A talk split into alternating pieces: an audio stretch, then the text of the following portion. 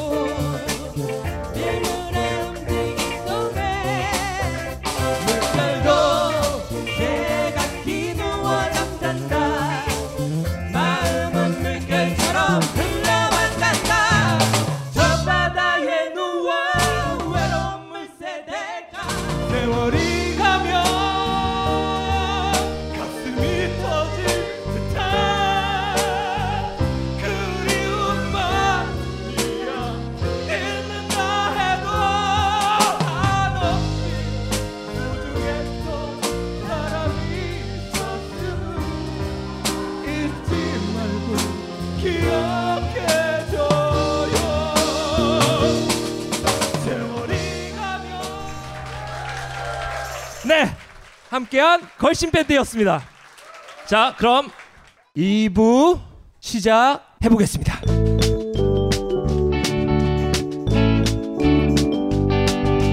최서영의 Queen of Dessert. 이번 순서는요 최세용 선생님의 디저트 코너인데 여러분이 이제 드실 양갱에 대한 조사를 또 해오셨습니다. 지금 드시는 이 양갱이 언젠가 그 강원 선생님께서 양갱 두 박스를 그냥 드셨다라는 그런 에피소드 있잖아요. 예. 그리고 그 양갱을 만드는 사람은 이것을 팔지 않는다. 그분께서 올려 보내주신 건데 이번 계기로 제가 많이 꼬셨어요. 장사를 해라. 여기 보시면 전화번호가 있어요. 택배 가능합니다 이제. 걸신 강헌이 지금까지 먹었던 양갱 중 최고 압권으로 치던 양갱이 택배 판매를 합니다. 연락처는 아래와 같습니다. 010-4852-9101입니다. 협찬해주신 유수진 대표님께 감사의 말씀드립니다. 이 족발을 제가 잠깐 먹어봤는데 어디서 온 겁니까? 저 울산 삼육 식육 식당에서 올라온 겁니다. 맛은 독특한 맛인데 딴지일보 김어준 총수가 먹어보고 감탄을 금치 못했던 매운 족발도 택배 판매를 합니다. 상호는 경북족발 052 274에 4209입니다. 협찬해주신 울산 삼육 식육식당 사장님께 감사의 말씀드립니다. 자, 다 받으셨죠? 네, 그럼 Queen of Dessert 시작하겠습니다. 어, 여러분들이 드, 드시고 계시는 양갱이 그 오리지널이 어디인지 아시는 분 어느 나라일 것 같아요? 일본일 것 같죠. 예. 근데 중국입니다. 어, 여기서 양갱에서 양자가 어느 무슨 양자인지 아세요? 양고기 할 때 양자예요. 예. 그래서 이게 양의 국물이라는 뜻이에요. 원래. 그러니까 갱이 국물을 뜻하는 말이고요. 양고기를 넣어 끓인 국물 국이라는 뜻인데 이제 이게 일본으로 가서 이제 팥 양금으로 만들어서 과자가 된 거죠. 과자의 양갱이 된 건데 원래 양이라는 게 신이나 조상에게 바치는 희생을로서 잘생기고 큰 게 바람직하다고 옛날엔 그랬대요. 그래서 신이나 조상들이 큰 것을 좋아할 것이라는 믿음이 있었고 제사 뒤에 음복물로 그만큼 많았기 때문에 양이 어 사람들이 정말 중국 사람들이 좋아하는 가장 좋아하는 음식이었는데 음 여기서 보통 양과 크다는 글자가 합쳐져서 아름다운 것, 미 있잖아요. 아름다운 미자가 양하고 크다는 그거를 같이 합쳐서 훌륭한 거, 아름다운 것의 미자가 나왔다고 해요. 그리고 양은 제사 드리는 희생물이면서도 맛도 좋고 털과 양 가죽도 훌륭하게 샤- 사용되기 때문에 한자에서 그 양자를 부수로 하는 글자들은 되게 제사와 관련된 용어나 아니면 맛있는 음식이나 상서로움 뭐 경건함 이런 뜻이었 상징을 하는 뜻이라고 그래요. 양이 갱자라는 또 말은 국을 뜻하는 말인데 이게 양을 불에 올려놓으니 아주 훌륭하다. 그러니까 양자와 불화자와 아름다운 밑자가 다 이렇게 합쳐진 말이에요. 갱자라는 말이. 그래서 국 자체가 이미 양고기로 만든 것이라고 할 수 있고요. 중국 사람들이 고대에서 가장 좋아했던 음식이 양고기 국물인데 중국 내 회족들이 양의 피를 이용해서 수프를 만들어 먹었다고 해요. 그 수프에서 이것 또한 양갱이라고 했대요. 그 수프를. 그래서 16세기 일본인들이 팥 앙금으로 달콤한 과자를 만들었는데 이 색깔이 수프하고 비슷하고 또 양고기 국처럼 그 과자의 맛 또한 최고다.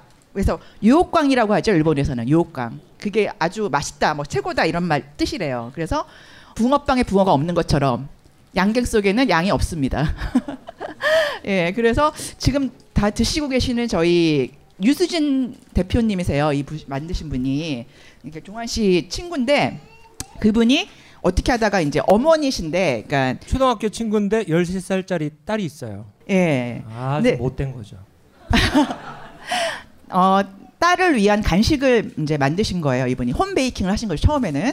그래가지고 이제 유명하신 어떤 중 일본 선생님이시래요. 일본 선생님한테 음 그 베이킹 클래스에서 이렇게, 이렇게 배우시다가 이분이 보니까 센스가 있으신 것 같아요. 그래서 그런 거를 계속 이제 연구를 하신 거예요. 본인이. 어떻게 이제 개발을 하시고 그래가지고 어떻게 하면은 엄마 마음으로 된 그런 양갱을 만들까 해서 가장 중요한 게 방부제를 전혀 안 쓴 양갱이에요 이거는. 그래서 원래 팥을 다루는 거는 팥은 아시죠? 굉장히 까다로운 재료거든요 팥이라는 게. 잘 상해요. 그래서 여름에는 아- 이거를 아예 판매를 안 하신다고 해요. 여름엔 판매를 안 하시고 방부제 안 넣으면서 설탕 대신에 사탕수수를 넣어서 그 사탕수수라는 게 왜 현미와 쌀이 있- 흰쌀이 있는 것처럼 이거는 비정제 사탕수수예요 정제시키지 않은 그래서 그 현미처럼 은은하게 맛을 낼 수 있는 그런 어, 재료를 쓰셨고요. 팥은 올리고당을 넣으셨대요. 그래서 쫀득한 식감을 증폭시키는 그런 역할을 하고요. 보통 물엿을 넣는다고 하더라고요. 물엿을 넣는데 그거 대신 올리고당을 넣으시고 그 다음에 많이 저어야 한- 하는 음식이래요. 이 양갱이. 근데 그 젓는 방법도 중요한 게 한 방향으로만 저어야 된다고 그러더라고요. 어. 한 방향을 줘야지 이것저것 하면은 순수한 맛이 없어진다고 해야 되나 그런 게 있대요. 굉장히 그러니까 델리케이트한 거죠 이게. 그래서 어, 한 방향을 저는데 그 얼마나 힘들겠어. 이 많은 거 저희 500개를 준비하셨다고 그러더라고요. 자. 이거 준비하면서 얘가 나중에 저한테 욕을 하더라고요. 이렇게 많이 주문하는 게 어딨냐고. 네, 이거를 일일이 다 손으로 본인이 처음부터 끝까지 다 하시고 그걸 다 저으셨으니까 얼마나 힘드셨겠어요. 그래서 그렇게 저으면서 이걸 만드시고 음, 이게 맛이 굉장히 그때그때 변할 수 있잖아요. 이 음식이라는 게 참 변수가 많기 때문에 그날 뭐 만드는 사람의 심리 상태나 뭐 아니면은 그날 뭐 재료나 뭐 여러 가지가 참 복합적으로 좌우되는 건데 가장 날카로운 비평가가 있으시대요. 본인이 그 맛을 할 때 항상 본인은 모를 수 있잖아요. 그래서 해주시는 게 누군지 아세요? 딸 여섯 살짜리 딸이 먹어보면 딱 딸이 엄마 이건 아니야 이건 괜찮아 막 이렇게 얘기를 한- 해준다고 그러더라고요. 그래서 딸의 입맛을 테스트 삼아 그렇게 하시고 중요한 게 온도와 시간이겠죠 아무래도 이런 요리에서는. 근데 그 온도는 원래 고수들은 온도 재보지 않아요. 눈으로 보- 보고 하신대요. 온도를 색깔을 보고 색깔을 보고 그렇게 진작하시고 시간은 정확하게 해야 되기 때문에 스탑워치를 딱 옆에다 끼고 정확한 계량을 하시고 그렇게 해서 하시는데 이렇게 좀 본인이 지금 울산에서 계시기 때문에 굉장히 이- 이거에 대한 어떤 열정이 강하시더라고요. 열정이 강하신데 더 많이 배우고 싶고 더 이렇게 하시고 싶은데 아직 그런 게 서울보다 없지 않냐. 그래서 서울보다 없기 때문에 참 아쉽다. 근데 제가 얘기 말씀드릴게요. 서울에 없다 이런 이런 집이 음, 제가 먹었을 때는 굉장히 막 노련한 맛은 아니지만 정성이. 느껴지는 맛, 예, 그런 맛이라는 거죠. 그렇기 때문에 여러분들도 맛있게 드시고 음, 필요하신 분들은 지금 공방을 여셨대요 스튜디오를 그래서 어, 여기 보면은 그 전화번호도 있잖아요. 그래서 010 4852 9101입니다. 신청하시면은 얼- 언제든지 저희가 먹을 수 있는 그런 양갱입니다.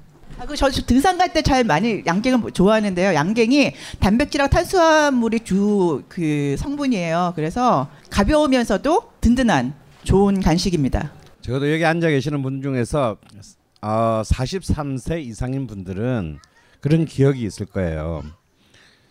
국민학교 다닐 때 소풍가 할 때 꼭 정확하게 취향과 상관없이 꼭 엄마가 양갱을 넣어줬어요. 나는 기억이 그런 기억이 없다. 42살 이하예요. 근데 전 정말 싫어했거든요. 전 정말 어릴 때 양, 저는 뭐 어릴 때 워낙 못 먹는 게 많기도 했었지만 특히 양갱을 싫어했습니다. 그래서 이제 언제나 이렇게 얘기를 하죠. 소풍 갈 이제 봄 소풍 때 갔다 와서 꼭 엄마한테 간다. 제발 다음 소풍 갈 때는 양갱을 넣지 마라. 근데 소풍이 그 다음 주 가는 게 아니기 때문에 또 그 다음 가을 소풍이 되면 엄마는 아무 그냥 관습적으로 이 양갱을 또 넣어줘. 또 나는 넣지 마라 그러고 그러다가 결국은 이제 초- 국민학교가 끝났는데요. 저는 오랫동안 양갱과 친하지 않았습니다. 저는 일단 기본적으로 디저트를 좋아하지 않아요. 왜냐면 디저트 먹을 배가 있으면 한 끼를 더 먹는 게 낫다. 이게 이제 저희 생각이기 때문에 디저트를 별로 좋아하지 않습니다. 근데 뭐, 뭐 울산 초청 강연인데 제가 불의의 사고로 제가 운전면허를 취소당했기 때문에 종환이를 꼬셨나 어쩌나 이래가지고 야 네 고향인데 한번 같이 안 갈래? 뭐 이래 대충 내려갔다가 종환이 친구들을 만났어요. 그래서 아까 드셨던 삼육식당, 삼육 식육식당의 친구도 불족발. 만나고. 어. 그런데 이분은 만나지는 못했는데 아 만났었어요. 만났어? 네, 저 전복 회 먹을 때. 아 전복 해 먹을 네. 때 아, 그- 선생님은 음식과 관련지어야 기억하십니다. 아. 근데 얼굴이 기억나지 않는 걸로 봐서 어. 아, 이- 여기 편집해 박 PD. 어. 어. 죄송합니다. 근데 이제 그 전복 회를 먹고 일어났는데 집에서 만든 거라며 이렇게 뭔가를 주셨어요 양갱을 네. 이, 이 양갱을 그러니까 저는 이제 또 경주에 있는 후배 집에 가서 그날 자느라고 그냥 차를 타고 경주까지 갔는데 정말 많이 먹었어요 저녁 내내 점심부터 그래서 이제 경주에 집에 도착을 했는데 정말 배가 부른데 아 뭘 누가 줬지 싶어서 보니까 이 양갱이야 근데 이 양갱이 두 박스였어요. 거기처럼 이렇게 예쁘게 된 게 아니라 굉장히 큼직큼직하게 네. 된 걸로 가득 박스였는데 한 박스에 한 50개 정도. 어 그런데 이렇게 야 이거 양갱인데 손으로 만든 거래 하면서 이제 그 경주 후배 부부와 같이 먹는데 걔들은 별로 많이 먹지 않아요. 먹다 보니까 그 박스가 다 없어진 거야. 누가 훔쳐갔냐며. 그걸 다 먹은 거예요 제가 또 그러면서 이제 그제그 후배 부인이 세상에나 한 자리에서 양갱을 그렇게 많이 드시는 사람은 자기 태어나 처음 봤다. 양갱을 참 좋아하시나 봐요. 아, 난 양갱 좋아하지 않는다. 난 먹어본 적도 없다 잘. 근데 이 양갱은 계속 끝없이 들어간다. 이거는 과자가 아니라 왠지 끼니 같다. 그래서 이제 저는 그 파는 건 줄 알았더니 파는 게 아니래요. 그냥 집에서 만든 거라는 거예요. 근데 집에서 만든 건데도 너무 예쁘게 포장들을 네. 해서 난 파는 건 줄 알았더니 파는 게 아니구나. 그래서 야 이런 거 이런 양갱은 어디 딴지 마, 마켓에 입점시켜서 팔면 참 좋겠다고 생각했는데 뭐 상업용으로는 안 만드신다 그래서 장, 이제 포기를 했는데 이제 만드신다고 네. 하니 제가 참- 계속 찔렀거든요. 어, 내가 걸신이라 불러다오 하는 한 밀어주겠다. 날려주겠다. 근데 드셔보시니까 어때요? 괜찮죠? 예, 여기 전화번호 있어요. 010 4852 9101입니다. 끝.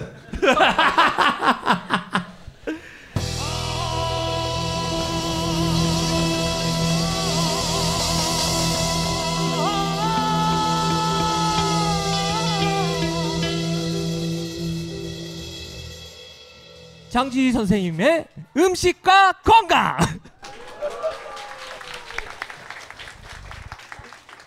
네.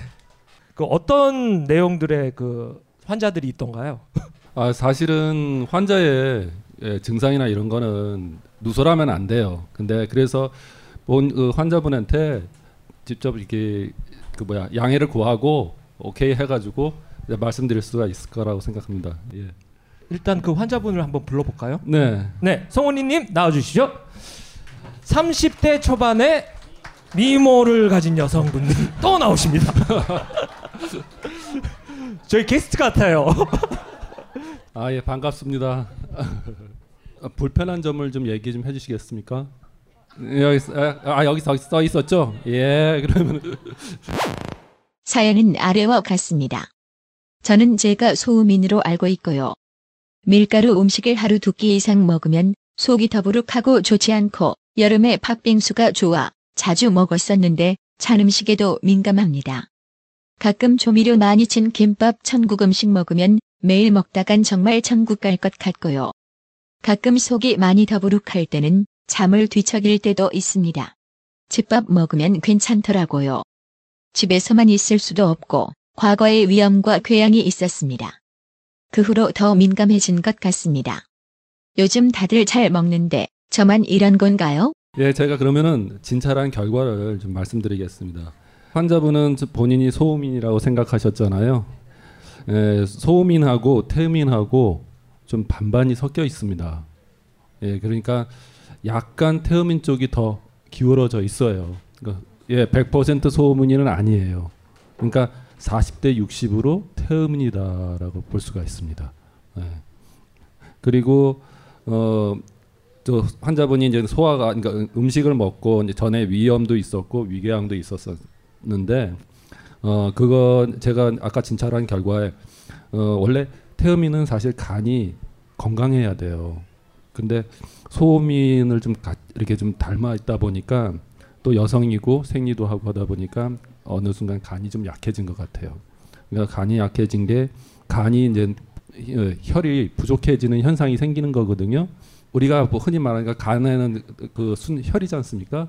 예, 그래서 그 혈이 이제 혈을 보호하는 약제 중에서 작약이라는 약이 있어요. 제가 방송 중에도 한번 얘기했었죠.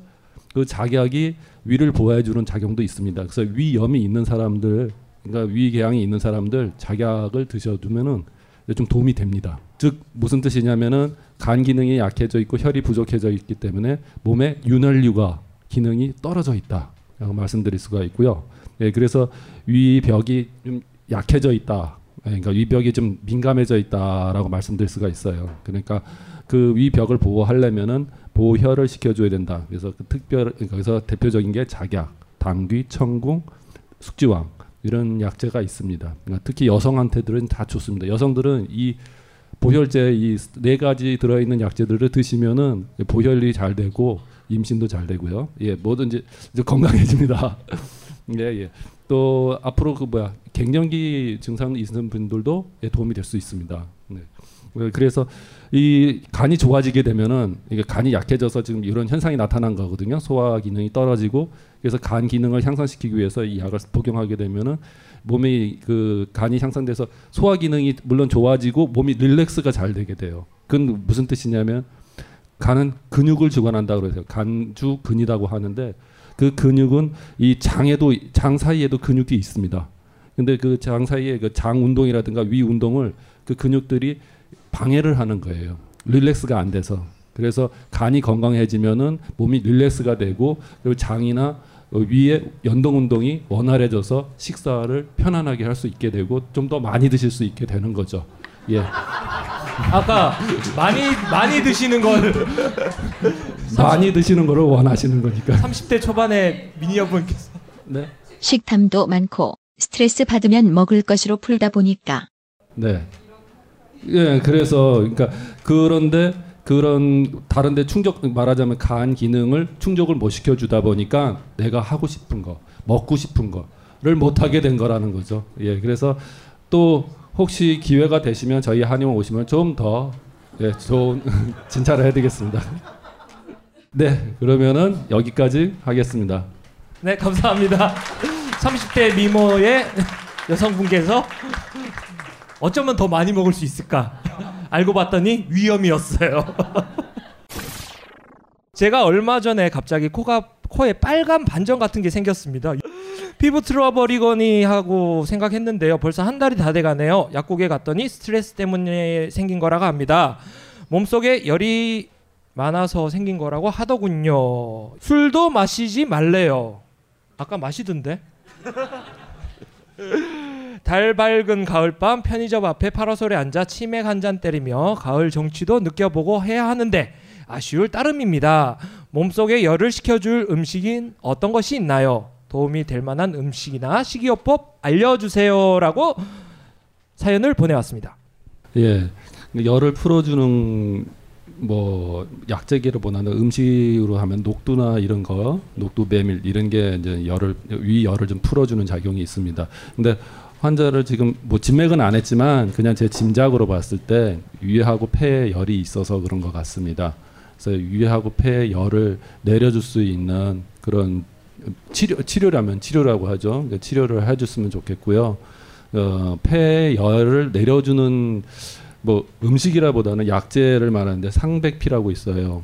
예, 상백피는 그, 그, 그 뽕나무 뽕나무 껍질을 상백피라고 합니다. 뽕나무 뿌리 껍질을 상백피라고 하는데 그거를 예, 달여서 드신다면은 그 빨간 반점이 없어지지 않을까. 예, 그 위열과 폐열을 풀어줄 수 있는 예, 효과가 있습니다. 예. 수고하셨습니다. 박수. 닉이라는 닉네임 어, 어 저기 30대 초반에 미녀님과 같이 오신 분이군요. 그죠? 예, 아토피 피부 질환을 가지고 계신 걸신 팬입니다. 나- 나와 주세요. 아토피 알러지가 있는데 음식으로 치료할 수 있는지 여쭤봤고요. 이번에 스페인에 휴양을 가는데 자랑이죠. 네. 아토피가 없어졌으면 한답니다. 아토피는 공기가 좋은 데가 좋거든요. 또는 환자분은 몸이 건조해져서 생기는 거기 때문에 그 속을 이제 그 건조하지 않게 보습시켜 그러니까 속도 속 보습을 시켜줘야 돼. 겉만 보습시키면 안 됩니다. 그러니까 제가 보니까 어, 양인의 기질이 강합니다. 양인 소양인의 기질이 강해서 소양인은 신장 기능이 좀 약한 편이거든요.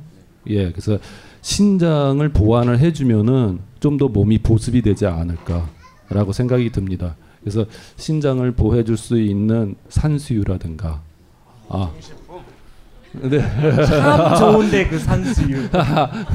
꼭 그렇지는 않고요. 예, 뭐 그 신장을 보호해 주는 특별한 아니, 그 야- 그 한, 한방 처방 중에 육미지왕탕이라고 있어요. 그육 여섯 가지 숙지왕, 산약, 산수유, 백봉령, 택사, 먹단피 이네 여섯 가지인데 이게 신장을 보호해줄 겁니다. 그래서 이런 약으로 쓰신다면은 그러니까 약을 치료를 하신다면은 아마 치료가 잘 될 거라고 보고요. 또 아까 제가 저분한테 말씀드렸듯이 이 피부에는 상백피라는 약도 굉장히 좋습니다. 예, 그러니까 거기에다가 같이 곁들여서 치료하면 더 좋을 것 같습니다. 그리고 예, 그 기왕 그러니까 말하자면은 음식 같은 거는 어, 아까 음식이라고 얘기했잖아요. 그러니까 해조류 같은 게 좋습니다. 다시마라든가 미역이라든가 콩, 뭐 물론 야채를 좀 많이 드십시오. 예, 그러니까 너무 이제 인스턴트 식품이라든가 이런 거는 또 특히 술 같은 거는 절대 안 됩니다. 오이라든가 토마토라든가 그래서 좀 이렇게 뭐야 어, 그런 야채 종류 위주로 해서 드셔주는 게 좋고요. 예, 되도록이면 좀 이렇게 싱겁게 싱거운 음식들 그 야채 위주로 많이 드시는 게 선생님한테 도움이 되실 거라고 봅니다. 예, 네, 네, 네. 네, 수고하셨습니다. 네, 지금까지 건강 알려주신 우리 장주희 선생님께 큰 박수 부탁드리겠습니다.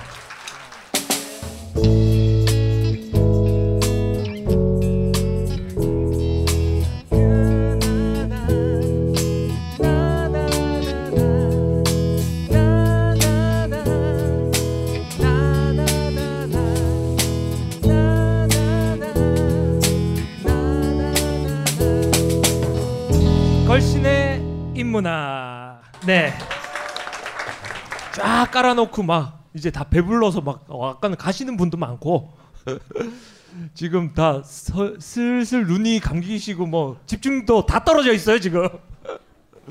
아, 어, 완벽하게 어, 잠의 세계로 인도하겠습니다. 음, 어, 이제 1년이 되었고요. 음, 좀 시즌 1을 마무리하는 어떤 좀 아주 좀 뭐 시원하기도 하고 착잡하기도 하고 아, 참 만감이 교차합니다. 이 시즌 1의 마지막 일문학을 뭐로 마무리할까? 뭐 너무너무 이제 우리가 그 녹음하는 것처럼 길게 주절주절 얘기하기는 힘든 자리이고 라이브다 보니 어 좀 뭔가 좀 이 시즌 1을 마무리하는 어떤 한 주제로 저는 마지막으로 고른 시즌 1의 주제는요. 전혀 제가 제 인생에서 그렇게 살아오지 않았던 거. 그리고 우리 그 걸신이라 불러다오에서 좀 뭔가 모순되는 주제를 하나 구했습니다. 아 바로 슬로우 푸드에 관한 얘기입니다. 100년 전에 1910년대 이전에 우리나라 온 외국인들의 그 통계를 보면요. 1910년대 이전에 이 한반도의 남자들의 평균 키가 몇 센치쯤 된 것 같습니까? 예. 160이 안 됐습니다. 아, 160이 안 됐어요. 그러니까 지금 우리가 100년 만에 평균 키가 거의 한 음, 20cm 정도 커졌습니다.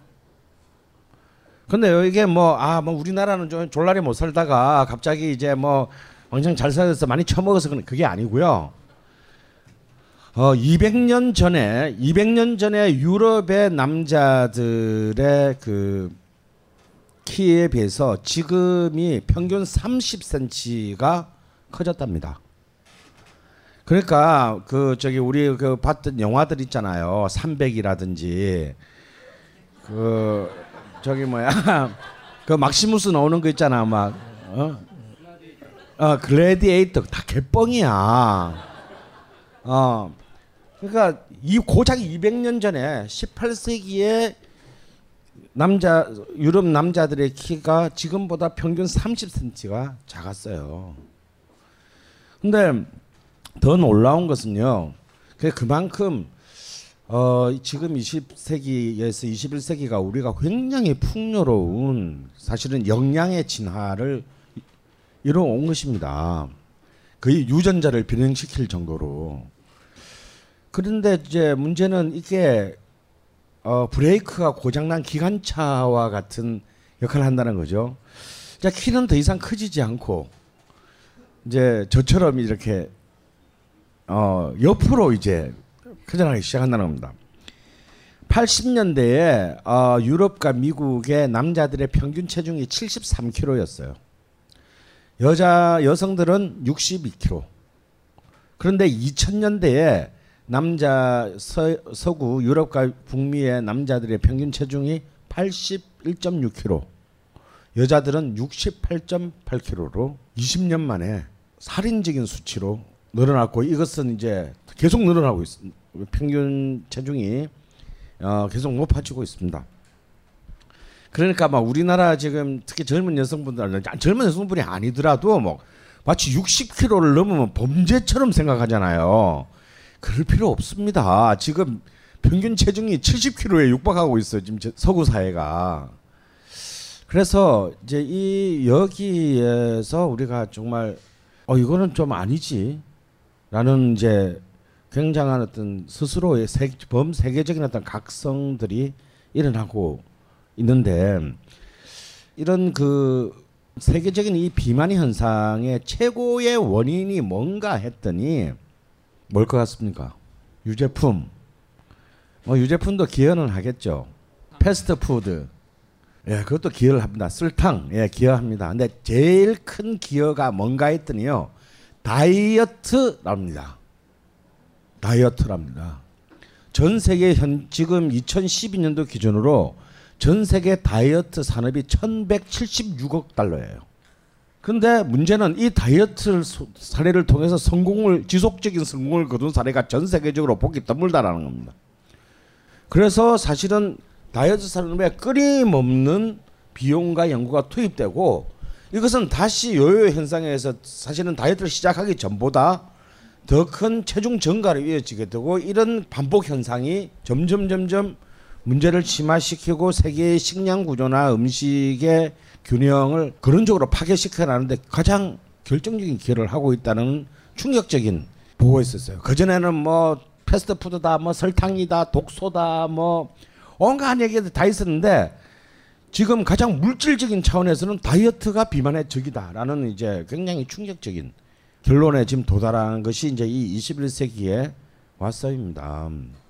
물론 이제 그 뭐 말 나온 김에 보자면 우리는 다 알아요. 이 정도 여기 앉아 계시는 분 정도의 이성이면 뭐 슬로우 푸드라든지 뭐 예를 들어서 최대한 어떤 음, 좋은 재료의 음식을 가지고 먹어야 되는 거 만들어 먹는 거 웬만하면 패스트푸드 안 사 먹는 다 알아요. 다 아는데 왜 안 됩니까? 제가 볼 때는 자본의 논리 때문에 안 돼요. 전 세계적으로 자 좋은 음식을 먹자 슬로우 푸드 운동을 하자는데 쓰는 총 마케팅 비용이 연간 200만 달러라면 200만 달러를 넘지 않습니다. 근데 맥도날드의 1년 광고비는 10억 달러예요. 코카콜라의 광고비는 8억 달러입니다. 그러니까 우리가 좋은 음식을 먹고 자신의 몸을 지키자라고 세- 인식하는 것에 수백 배의 세뇌를 우리는 매일같이 당하게 되는 거죠. 이, 이 자본의 힘 앞에 도저히 이렇게 그 우리가 아무리 올바른 이성을 가지고 올바른 행동을 하고자 하여도 우리는 또한 약한 한 마리 짐승이기 때문에 손쉽게 넘어간다는 거죠. 근데 이 패스트푸드 산업들이 왜 이렇게 그 밑을 질주하게 됐나? 아까 우리 대학원생 부부님께서도 했는데 사실 이거는 굉장히 긴밀한 정치 경제학적인 결과입니다. 실제 현재 전 세계 맥도날드 햄버거의 평균 가격은 평- 평균 가격은 2.75 달러인데요. 우리가 먹는 햄버거의 원가를 생각하면 절대 이 가격이 매겨질 수가 없어요. 만약에 온전한 시장의 거래에 의해서 맥도날드 햄버거를 만들려면 최소한 7달러를 넘어가야 한답니다. 소매 가격이. 그런데 왜 2.5달러면 맥도날드 햄버거를 먹을 수가 있냐? 그건 뭐냐면 맥도날드 햄버거를 만들어 들어가는 모든 재료에 대한 사실상의 제1세계 정부들의 보이지 않는 어마어마한 특혜적 지원이 있었기 때문이에요. 그렇기 때문에 좀 더 제대로 된 음식을 막 안 해먹, 난 도저히 바빠서 못 해먹는다. 근데 제대로 된 음식을 사 먹으려고 하는 식당이 전 세계에 우리나라도 있지만 전 세계도 있겠죠. 근데 이런 식당들이 이런 로컬 푸드의 식당들이 이 패스트푸드의 가격 경쟁력을 절대 이겨낼 수가 없습니다. 사실 여러분이 집에서 된장찌개 끓여 먹는 분들 여기서 100분 안 계실지도 몰라요. 특히 소수 가정, 뭐 한 명 혼자 싱글이나 뭐 둘이서 사는 가정에서는 솔직히 저도 그렇습니다. 저도 음식을 해보면 된장찌개 비슷하게 끓이려 그러면 차라리 밖에 나가서 사 먹는 게 훨씬 싸고 어 돈이 너무 많이 들고 또 그 짜투리 재료들 다 썩고 버리고 막 짜증 나고 이렇게 되죠. 그럼 밖에 나가서 우리가 된장찌개를 제대로 된 걸 사 먹으려 그러면요. 어, 만약에 자기가 자기 집에서 만드는 재료 비용으로 밖에 나가서 사 먹으려 그러면 제가 볼때 된장찌개 한 13,000원 정도 받아야 합니다. 왜냐하면요. 여러분이 장을 보는 계산을 한번 해보세요. 된장찌개 하나를 제대로 끓이려면 두부 사고 뭐 호박 사고 뭐 만약 된장도 산다고 치고 뭐 이런 등등 하면요. 3천 원으로 된장찌개 끓일 수 있을 것 같습니까? 불가능해요. 제가 볼 때는 제대로 된 그 재료를 사면요 5천 원은 들 겁니다. 근데 보통 음식점에서 재료비와 그 최종 그 소매 가격은 판매 가격의 32% 1%에서 32% 정도에서 시장 가격이 매겨지거든요. 그러면 5천 원 정도 들었으면 얼마를 들어야 됩니까? 15,000원 정도 받아야 정상 가격이에요. 근데 여기서 아무리 조, 맛있는 된장찌개를 판다고 했는데 우리 집- 우리 집 동네 앞에 식당에 된장찌개를 15,000원 팔면 이러면 사 먹겠어요? 안 사 먹는다 이거야. 근데 맥도날드는 풀 세트로 해서 5천 원이야.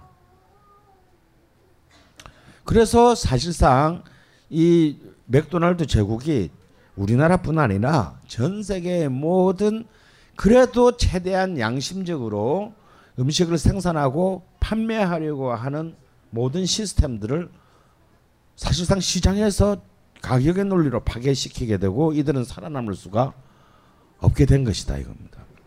이제 이 패스트푸드의 폐, 가장 결정적인 배점은 뭐냐? 싸게 먹은 대신에 가장 결정적인 배점은 키도 크고 살도 찌는데 왜냐면 영양, 영양도 풍부하고 뭐 본질은 알 수 없지만 하여튼 뭔가 많이 들어가 있습니다. 그죠?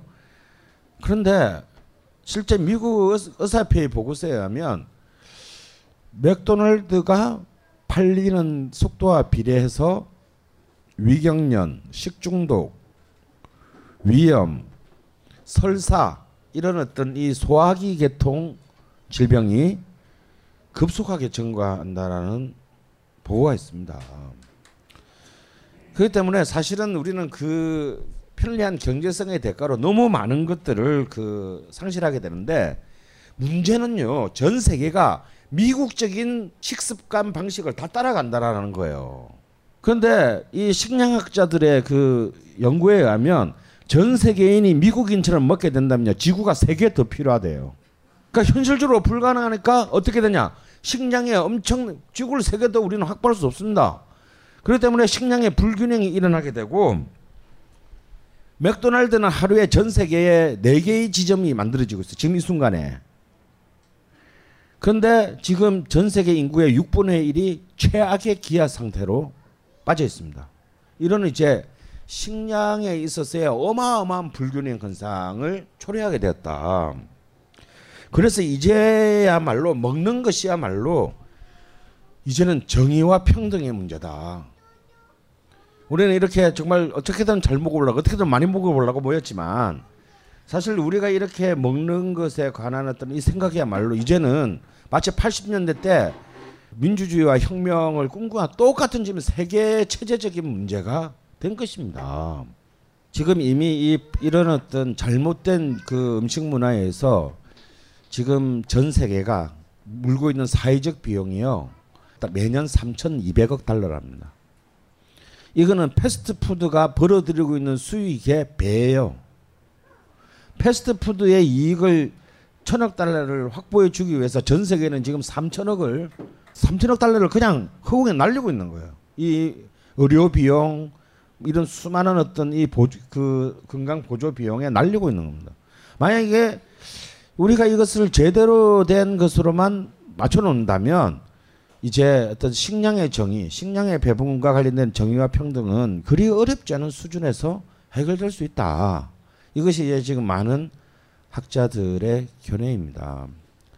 저는 그, 방, 그 그동안 시즌 1의 방송을 통해서 많은 식당들을 아까 뭐 500 몇십 개를 소개했습니다. 근데 아마 똑똑하신 여러분들은 느끼셨을 거예요. 전 절대 체인점을 소개한 적이 없습니다. 그 프랜차이즈 이런 혹은 어떤 대기업 체인 혹은 뭐 이런 이런 체인 식당들을 절대 소개한 적 없어요. 그러면 여기에 대안은 저는 로컬 푸드 운동이다라는 생각을 합니다.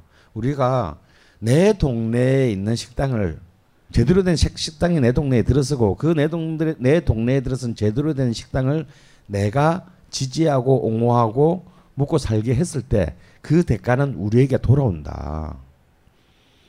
그래서 여러분들은 우리는 맛 언제부턴가 맛집이라는 말이 뭐온그 되는데 그건 참 굉장히 불쾌한 저는 좀 단어예요.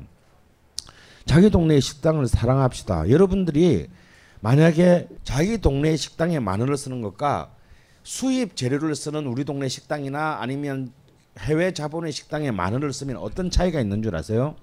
여러분이 쓴 똑같이 쓴 만 원이지만요. 수입 재료를 쓰는 식당이나 아니면 해외 자본의 체인의 식당에 마늘을 쓰면 그 많은 중 7천 원은 사, 이제 더 이상 우리 땅에서 없어지고 사라지고 3천 원만이 남게 돼요. 근데 여러분이 여러분 동네에 있는 식당에 돈 만 원을 쓰게 되면요. 그 만 원은 2만 8천 원의 경제 효과를 지역에 남기게 됩니다. 왜냐하면 그 돈이 결국 요 안에서 돌고 돌고 돌고 이걸 팔기 위해서 또 재료를 누군가 샀을 거고 이 재료를 사, 기 위해서는 또 사서 영업이 잘 되면 또 이렇게 알바를 써야 될 것이고 등등등등 해서 실제 내가 쓴 만 원이 이 지역에서 2만 8천 원의 경제 효과를 만들어낸다라는 거예요. 정말 이탈리아 애들은 제가 볼 때 존나 한심한 인간들이에요. 어? 한 열심히 일하는 한국 일본의 관점에서 보면 이 새끼들 게을러 터지고 그냥 직장 생활을 하는 놈들도 그냥 지 단골 양복쟁이들 지 회사로 불러서 일은 안 하고 막 두 달에 한 번씩 옷 맞추고 이런 놈들이에요. 그런데 1986년에 로마에 맥도날드점이 딱 생겼을 때 그 빈둥거리는 이탈리아인은 정말 전 세계를 바꿀 슬로우 푸드 운동을 로마 발로 창시했고 그것이 1999년에는 슬로우 시티 운동으로 이어집니다. 이거 다 이탈리아에서 출발한 거예요. 뭐 이렇게 슬로우 시티는 뭐 우리나라도 보니까 약간 관광 자원화 형태로 아마 우리 명리학 반들은 아시겠지만 우리가 간 그 담양의 MT 간 그 창평면이 슬로우 시티죠. 뭐 이런 것이 이제 전국에 뭐 전주시, 다음에 아까 남양주시 뭐 등등 해서 전국에 한 12군데 있습니다. 앞으로 계속 늘어나겠죠. 전 세계적으로 지금 슬로시티가 지금 엄청 굉장한 속도로 늘어나고 있어요. 근데 미국에는 세, 세 군데밖에 없어. 우리나라가 벌써 시작이 얼마 안 됐는데 12군데나 있는데. 근데 이런 그 슬로우 푸드 운동, 슬로우 시티 운동 이런 것들을 통해서 사실은 가장 이- 뭐 말은 굉장히 복잡하겠지만 그냥 핵심은 뭐냐? 우리 동네 걸 우리가 만들어서 먹자 이거예요. 간단한 겁니다. 그래서 여러분들이 우리 동네의 소중한 음식점을 사실은 그 정보를 나누는 거는 굉장히 중요한 사회적 기여라는 거예요. 내가 만들어 먹을 거 아니라면 아까 우리 그 주먹 손두부 사장님이 와서 그랬잖아요. 이 집에 제가 볼 때 경쟁력은요 하나밖에 없어요. 15년에서 18년 된 간수예요. 그래서 이분들은 노하우를 그냥 공개해도 아무 상관없지. 왜냐하면 내가 똑같이 이 두부를 만들려면 앞으로 18년 걸릴 것이기 때문에. 어, 뭐 만드시려면 만들어 보시든가 뭐 이런 거잖아요. 근데 이런 집들이 우리가 계속해서 이런 좋은 두부들을 만들어 본다. 물론 이보다 더 좋은 두부를 만들 수도 있겠죠. 그리고 그런 집들이 다 각각의 동네에서 살아남는다면 우리는 더 이상 대기업의 두부를 먹지 않아도 되는 세상이 올 것입니다. 광고 떨어져 나가는 소리 하고 있네. 어, 근데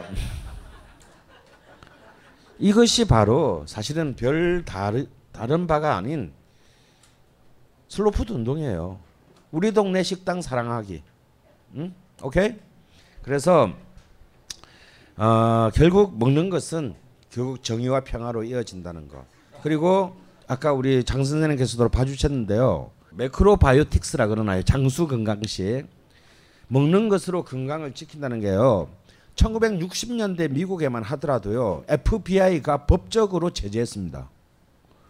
왜? 의사협회들이 혹세무민하는 정신병자들의 혹세무 아 병이 아프면 의사 약을 먹고 수술을 해야지 뭔 약 먹는 걸로 고치는데 이런 걸로 혹세무민한다고 해서 이 매크로바이오틱스 책들을 전부 다 판매 금지를 시킨 적이 있어요. 그게 1960년대 미국입니다.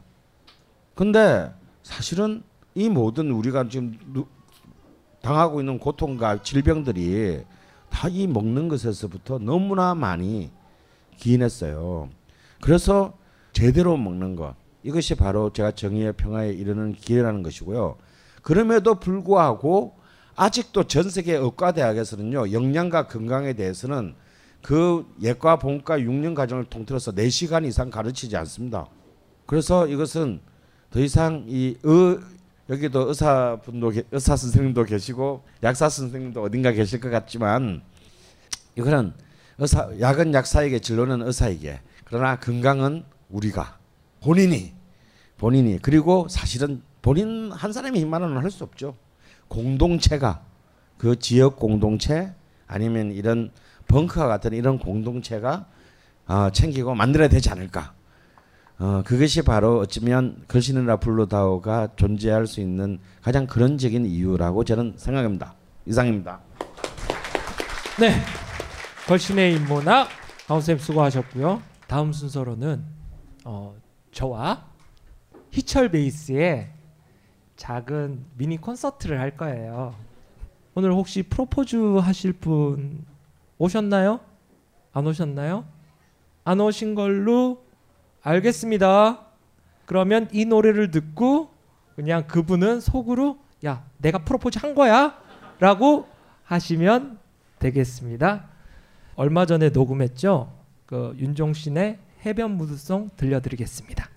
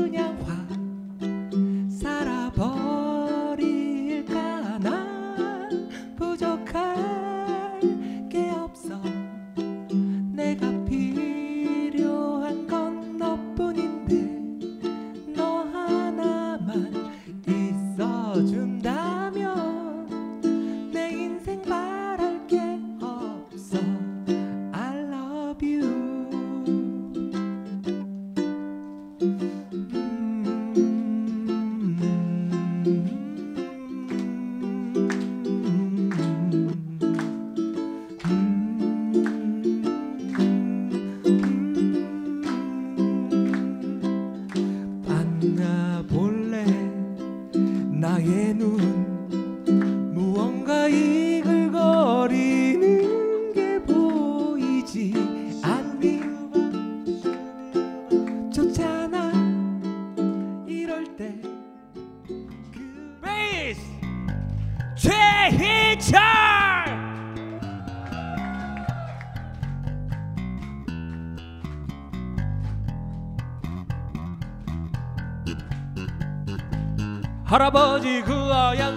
수염 쓰담시면 언제나.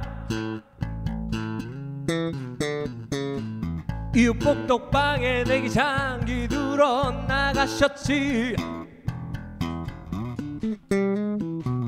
해질 무렵 콧노래를 흥얼거리시며 흑기침하고 집으로 돌아오시던 그날 아마 내기 장기에서 또 이기셨나봐. 시원한 큰 수박을 양손에 들고 오시네. 하하하 웃는 빨간 얼굴에 그 하얀 수염. 울 할아버지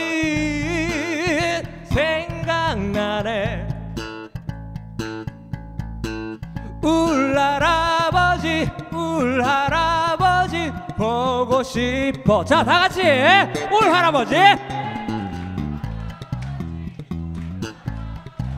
나의 친구야 한 번 더. 그리고 파란 수박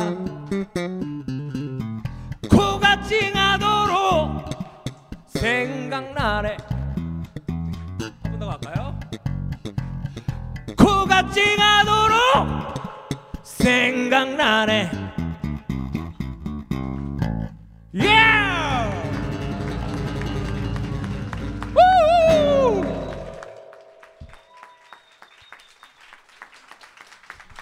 이상으로 걸신이라 불러다오 시즌원을 마치겠습니다. 공개 방송에 협찬을 해주신 울산 삼육식육식당 사장님 감사합니다. 맛있는 양갱 주신 유수진 대표님 감사합니다. 기가 막힌 두부 김치와 순두부, 묵무침을 제공해주신 주먹 순두부 사장님 감사합니다. 그리고 걸신을 사랑하는 모든 분들과 아낌없이 도와주신 많은 스탭들 감사합니다.